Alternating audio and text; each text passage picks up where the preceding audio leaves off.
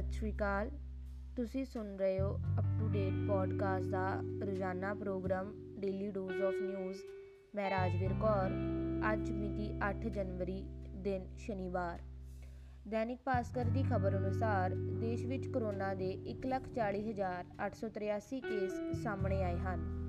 ਇਸ ਤੋਂ ਪਹਿਲਾਂ ਵੀਰਵਾਰ ਨੂੰ 117094 ਨਵੇਂ ਮਾਮਲੇ ਦਰਜ ਕੀਤੇ ਗਏ ਸਨ। ਉੱਥੇ ਹੀ ਸ਼ੁੱਕਰਵਾਰ ਨੂੰ 282 ਲੋਕਾਂ ਦੀ ਮੌਤ ਵੀ ਹੋਈ ਹੈ। 4 ਅਪ੍ਰੈਲ 2021 ਨੂੰ ਦੂਸਰੀ ਲਹਿਰ ਦੌਰਾਨ 1,03,794 ਕੇਸ ਮਿਲੇ ਸਨ। ਦੇਸ਼ ਵਿੱਚ 39580 ਲੋਕ ਠੀਕ ਹੋਏ ਹਨ ਅਤੇ ਐਕਟਿਵ ਕੇਸਾਂ ਦਾ ਅੰਕੜਾ 4,62,613 ਹੋ ਗਿਆ। ਉੱਥੇ ਹੀ ਮਹਾਰਾਸ਼ਟਰ ਵਿੱਚ ਇੱਕ ਵਾਰ ਫਿਰ ਸਭ ਤੋਂ ਜ਼ਿਆਦਾ ਕੇਸ ਮਿਲੇ ਹਨ। ਉੱਥੇ ਹੀ ਦਿੱਲੀ ਵਿੱਚ 17335 ਨਵੇਂ ਕੇਸ ਸਾਹਮਣੇ ਆਏ ਹਨ। ਓਮਿਕਰੋਨ ਦੀ ਗੱਲ ਕਰੀਏ ਤਾਂ ਪਿਛਲੇ 24 ਘੰਟਿਆਂ ਵਿੱਚ 327 ਕੇਸ ਨਵੇਂ ਮਿਲੇ ਹਨ।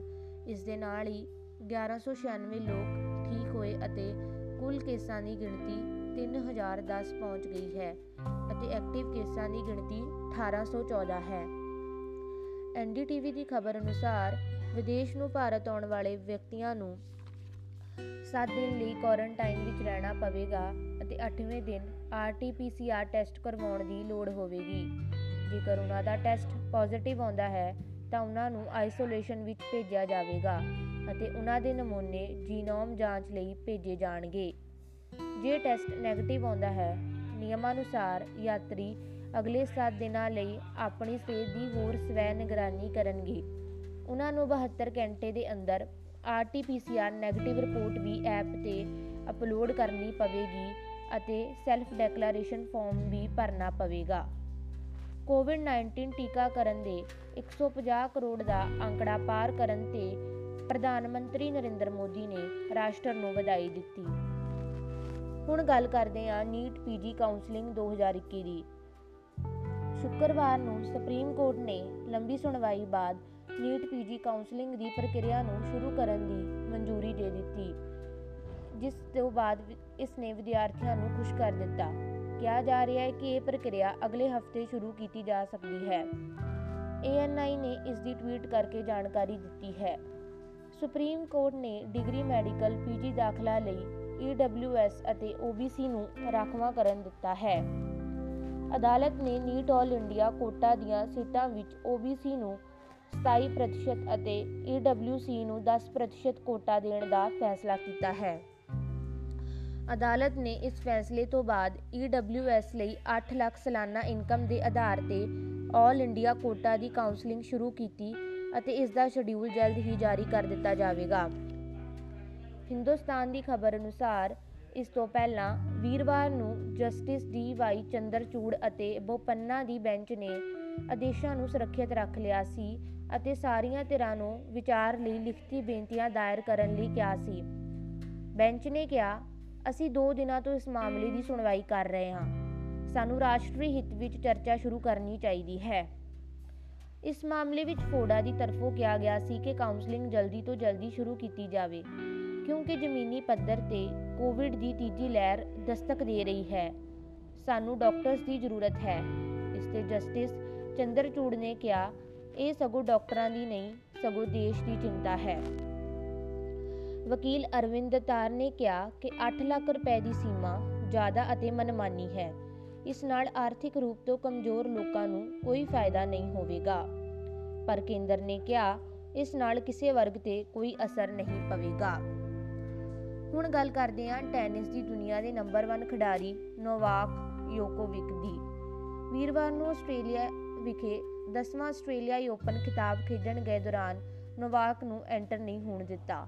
ਐਨਡੀਟੀਵੀ ਦੀ ਖਬਰ ਅਨੁਸਾਰ ਯੋਕੋਵਿਕ ਨੇ ਮੰਗਲਵਾਰ ਨੂੰ ਸੋਸ਼ਲ ਮੀਡੀਆ ਤੇ ਕਿਹਾ ਸੀ, ਉਹਨਾਂ ਨੂੰ ਮੈਡੀਕਲ ਛੂਟ ਮਿਲੀ ਹੈ, ਪਰ ਬੁੱਧਵਾਰ ਨੂੰ ਦੇਰ ਰਾਤ ਆਸਟ੍ਰੇਲੀਆ ਪਹੁੰਚੇ ਨੋਵਾਕ ਨੂੰ ਕਰੋਨਾ ਟੀਕਾਕਰਨ ਨਿਯਮਾਂ ਵਿੱਚ ਛੂਟ ਲਈ ਜ਼ਰੂਰੀ ਦਸਤਾਵੇਜ਼ ਦਿਖਾਉਣ ਵਿੱਚ ਨਾਕਾਮ ਕਰਕੇ ਉਹਨਾਂ ਦਾ ਵੀਜ਼ਾ ਰੱਦ ਕਰ ਦਿੱਤਾ ਗਿਆ। ਦੱਸ ਦਈਏ ਕਰੋਨਾ ਮਹਾਮਾਰੀ ਦੇ ਚਲਦੇ ਇਸ ਟੂਰਨਾਮੈਂਟ ਨੂੰ 17 ਜਨਵਰੀ ਤੋਂ ਕਰਵਾਇਆ ਜਾ ਰਿਹਾ ਸੀ। ਆਸਟ੍ਰੇਲੀਆ ਦੇ ਪੀਐਮ ਨੇ ਇਸ ਤੇ ਬਿਆਨ ਦਿੱਤਾ। ਉਹਨਾਂ ਕਿਹਾ ਯੋਕੋਵਿਕ ਦਾ ਵੀਜ਼ਾ ਰੱਦ ਕਰ ਦਿੱਤਾ ਗਿਆ ਹੈ। ਨਿਯਮ ਆਖਰ ਨਿਯਮ ਹੈ। ਸਾਡੀ ਕੜੀ ਕਰੋਨਾ ਨੀਤੀਆਂ ਕਰਕੇ ਹੀ ਦੇਸ਼ ਵਿੱਚ ਕਰੋਨਾ ਦੀ ਮੌਤ ਦਰ ਘੱਟ ਹੈ। ਅਗਰ ਉਹ ਸਾਬਿਤ ਨਹੀਂ ਕਰ ਪਾਏ ਉਹਨਾਂ ਨੂੰ ਮੈਡੀਕਲ ਵਜ੍ਹਾ ਕਰਕੇ ਛੂਟ ਮਿਲੀ ਹੈ, ਤਾਂ ਉਹਨਾਂ ਨੂੰ ਐਂਟਰੀ ਨਹੀਂ ਮਿਲੇਗੀ। ਉਹਨਾਂ ਨੂੰ ਵਾਪਸ ਉਹਨਾਂ ਦੇ ਦੇਸ਼ ਭੇਜ ਦਿੱਤਾ ਜਾਵੇਗਾ। ਸਰਬੀਆ ਦੇ ਰਾਸ਼ਟਰਪਤੀ ਅਲੈਗਜ਼ੈਂਡਰ ਵੁਸਿਕ ਨੇ ਇੰਸਟਾਗ੍ਰam ਤੇ ਪੋਸਟ ਸ਼ੇਅਰ ਕਰਦੇ ਹੋਏ ਕਿਹਾ, ਮੈਂ ਨੋਵਾਕ ਨਾਲ ਫੋਨ ਤੇ ਗੱਲ ਕੀਤੀ। ਪੂਰਾ ਸਰਬੀਆ ਉਸ ਦੇ ਨਾਲ ਹੈ।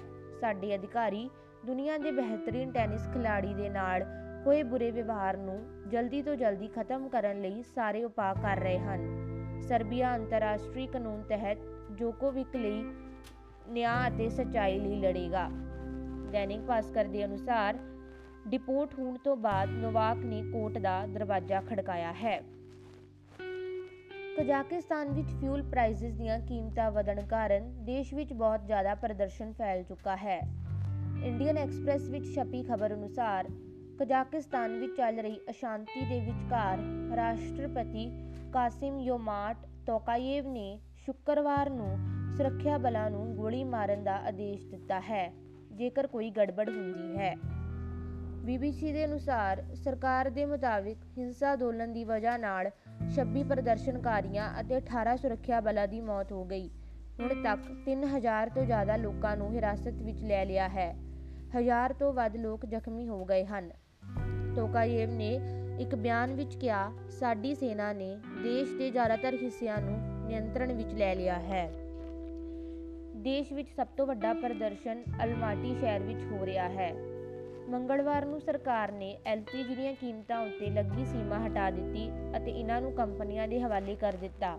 ਇਸ ਤੋਂ ਬਾਅਦ ਤੇਲ ਦੀਆਂ ਕੀਮਤਾਂ ਵਿੱਚ ਤੇਜ਼ੀ ਨਾਲ ਵਾਧਾ ਹੋਇਆ, ਜਿਸ ਕਾਰਨ ਦੇਸ਼ ਵਿੱਚ ਵੱਡੇ ਪੱਧਰ ਤੇ ਵਿਰੋਧ ਪ੍ਰਦਰਸ਼ਨ ਹੋਣ ਲੱਗ ਪਏ।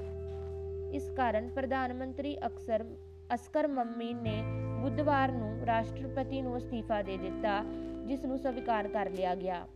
ਇਸ ਤੋਂ ਬਾਅਦ ਦੇਸ਼ ਵਿੱਚ 5 ਜਨਵਰੀ ਤੋਂ 19 ਜਨਵਰੀ ਤੱਕ ਐਮਰਜੈਂਸੀ ਲਗਾ ਦਿੱਤੀ।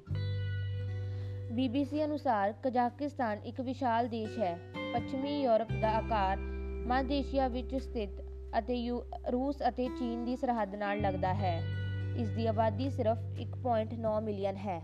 ਦੇਸ਼ ਵਿੱਚ ਦੁਨੀਆ ਦੇ ਸਭ ਤੋਂ ਵੱਡੇ ਤੇਲ ਭੰਡਾਰ ਹਨ। ਅਤੇ ਰੋਜ਼ਾਨਾ 1.6 ਮਿਲੀਅਨ ਬੈਰਲ ਤੇਲ ਦਾ ਉਤਪਾਦਨ ਕਰਦਾ ਹੈ ਅਤੇ ਅਰਬਾਂ ਡਾਲਰ ਵਿਦੇਸ਼ੀ ਨਿਵੇਸ਼ ਆਕਰਸ਼ਿਤ ਕਰਦਾ ਹੈ।